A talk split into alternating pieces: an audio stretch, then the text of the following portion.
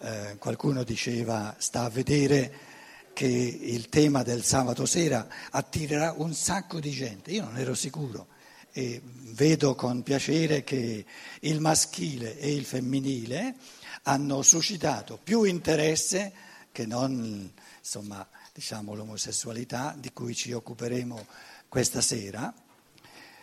Credo che sia un tema interessantissimo da affrontare sull'ondata delle tre forme della vita, l'organismo sociale, l'organismo sociale, quindi un organismo vivente, l'organismo è vivente, se no non è un organismo, mm, un cadavere. E l'organismo sociale ha tre forme di vita fondamentali, la vita economica, la vita giuridica, politica, diciamo politica, in Italia piace la politica, eh, e la vita culturale, in tedesco la chiamano la vita spirituale, dello Geistesleben, in italiano vita spirituale dice no, non più di tanto, um, culturale. La vita spirituale si riferisce troppo alla sfera ecclesiastica, alla sfera clericale, quindi, ah, vita culturale, eh, era questo che volevate dire, ci mancava, ci mancava la coda. Mm. Cercherò di esprimere alcuni pensieri su questo tema eh, che diventa sempre più importante, sulla falsa riga di questa triplice vita. Dicevo eh, questo pomeriggio che il femminile, le donne, la donna, eh, può considerarsi privilegiata nei confronti di tutto ciò che, è, diciamo, eh, che, che, è, um, che consiste nell'offrire le basi per la vita e la vita buona, la vita bella, la vita saggia e la vita nella libertà. E prima di cominciare, prima di partire, mi interessava di dirvi che su questo tema estremamente complesso, difficile, ostico e controverso, è chiaro che l'omosessualità deve essere un tema controverso perché l'umanità è agli inizi di affrontare questa realtà che in fondo è nuova, eh, che io dirò dei pensieri miei, nel pieno rispetto ovviamente pensieri, dei pensieri altrui, e penso che questa sera il tema comporta che io mi tenga un pochino più indietro, che non occupi troppo tempo, in modo da dare la possibilità a più persone possibili di dire il loro parere. Si tratta di scambiarsi delle idee, quindi non prendete eh, le mie riflessioni come se fossero eh, intese come dei dogmi, soprattutto non ho intenzione di la, neanche la minima intenzione di offendere eh, qualsiasi persona qui in sala, rispetto, ma neanche ho intenzione di, di come dire, di esprimere delle opinioni, perché se io avessi delle opinioni sull'omosessualità, la scrivo qui questa parola, l'omosessualità, La mia opinione non c'entra nulla, è del tutto non interessante. A noi interessa oggettivamente come si colloca questo fenomeno dell'omosessualità, che poi qualcuno, eh, diciamo, posso dirvi sinceramente che è un fenomeno nel quale io non ho esperienza diretta, quindi parlo per... Eh, diciamo, in base a ciò che si legge, in base a ciò che si scrive, eccetera. No? Eh, sarebbe diverso se l'oratore parlasse di sé no?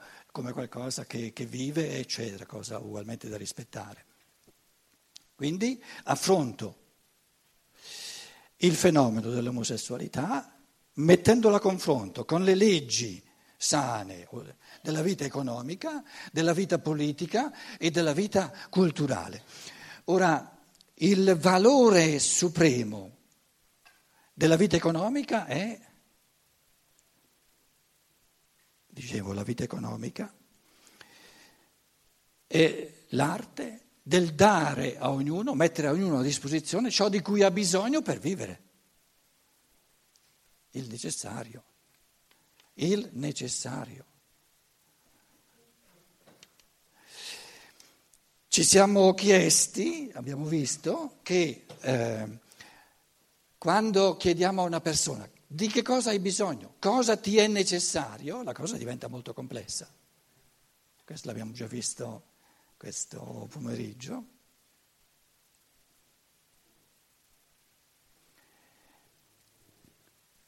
Una piccola parentesi, perché la donna, diciamo, nell'insieme, in quanto donna, ehm, è più sovrana, è più capace di gestire questa complessissima cosa di sapere che cosa, di che cosa ha bisogno una persona. Perché si parte dal presupposto e lo porti via. Ah, è perché è piena, non perché è proibito. Non mi ha neanche chiesto.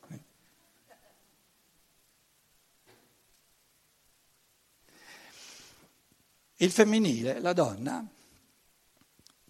per intuizione, eh, per immaginazione, per ispirazione, eh, affronta più sovranamente, più, con più competenza la complessità della vita economica di ciò che è necessario perché ha forze esuberanti dell'amore e dove più c'è amore nel sociale e più ognuno tende di dare all'altro più che può. E quando tutte le persone, supponiamo, mettiamo la, la, la, la situazione ideale, tutti quanti tendessero per esuberanza di forze di amore, di dare all'altro il più possibile, ci sarebbe più che a sufficienza per tutti, di soldi, di strumenti materiali, eccetera, eccetera, eccetera. Quindi, quindi il necessario, la vita economica, eh, si... la legge della vita, della vita economica, lo sapete, la fratellanza, no? la fratellanza, l'aiuto reciproco, aiuto reciproco. Il massimo di aiuto che posso dare agli altri è di trattenere per me il meno possibile. È ovvio, è così semplice la cosa. Quindi meno ho bisogno di cose e più le posso mettere a disposizione degli altri. E questo, questa esuberanza dell'amore, che per essere sicuri, dice io se, se, se, mi godo la ricchezza interiore, se mi godo eh, l'arte, se mi godo cammini di conoscenza, se mi godo la scienza dello spirito, per esempio, no? Soldi me ne, servono ben pochi. Allora, la vita economica è necessario e questo necessario è la fratellanza, reciproco aiuto, aiuto reciproco. Um, c'è un, c'è un fenomeno perfetto di, di, di aiuto reciproco. Conoscete voi un fenomeno perfetto di aiuto reciproco? Il fenomeno perfetto dell'aiuto reciproco si chiama organismo. Il corpo umano, per esempio. Organismo un organismo è fatto in un modo tale, l'organismo di una pianta, l'organismo di un animale, l'organismo fisico dell'uomo, l'organismo sociale, però l'organismo sociale diventa organismo soltanto in base alla libertà, non è un organismo in partenza. Però la legge dell'organismo, la salute, cos'è la salute? La, il perfetto aiuto reciproco di tutti i membri. Quindi il concetto di organismo è di un perfetto aiuto reciproco di tutti i membri. E nel momento in cui anche soltanto un membro solo è malato, è malato tutto l'organismo. Quindi la vita economica è la gestione dell'aiuto reciproco. È l'arte di da, mettere a disposizione ognuno tutto ciò di cui ha bisogno. E quando non si sa, non si è sicuri di, di, quanto ha bisogno, meglio rischiare di dargli di più che non dargli di meno. Perché se io gli do di più di, di ciò di cui ha bisogno, salterà fuori. E ha la possibilità di darlo agli altri. Se invece io do a una persona, se noi diamo a una persona meno di quanto ha bisogno, è un, un disastro per l'organismo sociale perché uccidiamo un talento a cui non diamo la possibilità di esprimersi e quindi impoveriamo tutto l'organismo sociale. Allora la fratellanza, l'amore, via. La vita politica, non la fratellanza, la vita politica è l'uguaglianza l'uguaglianza, la pari dignità degli esseri umani. Non ci sono esseri umani più esseri umani eh, e altri di meno. Cosa quando ero in Sudafrica, cinque anni in Sudafrica, ancora ai tempi dell'apartheid, della segregazione razziale, ve l'ho detto diverse volte, c'erano, ho incontrato tanti diversi bianchi, visi pallidi, con mio orrore, una cosa per me allucinante, erano convinti, proprio, proprio intimamente convinti, che questi negri ma non sono proprio al 100% esseri umani.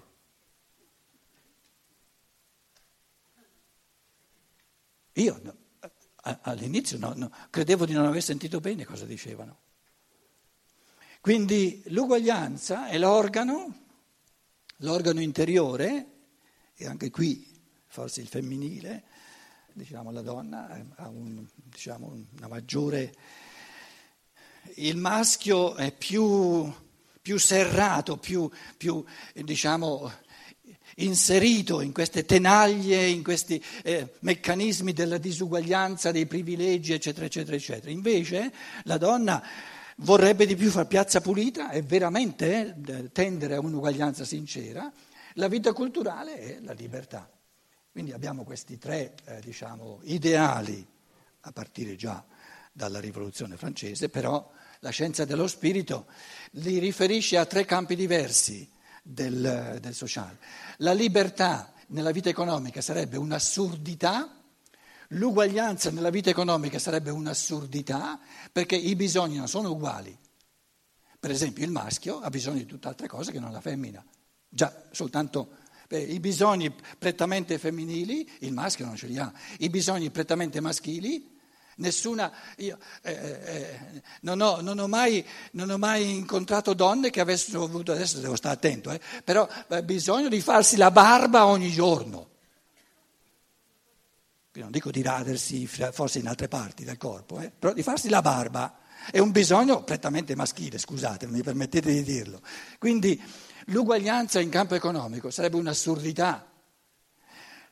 L'uguaglianza in campo della vita culturale, dove si tratta di esprimere i talenti, qui vita economica i bisogni, vita culturale i talenti.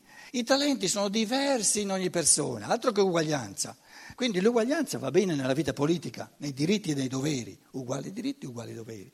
Invece diciamo, nella vita culturale c'è l'espressione libera, singolare, irripetibile delle, delle qualità delle intrinseche, dei, dei, dei talenti propri di ogni individualità.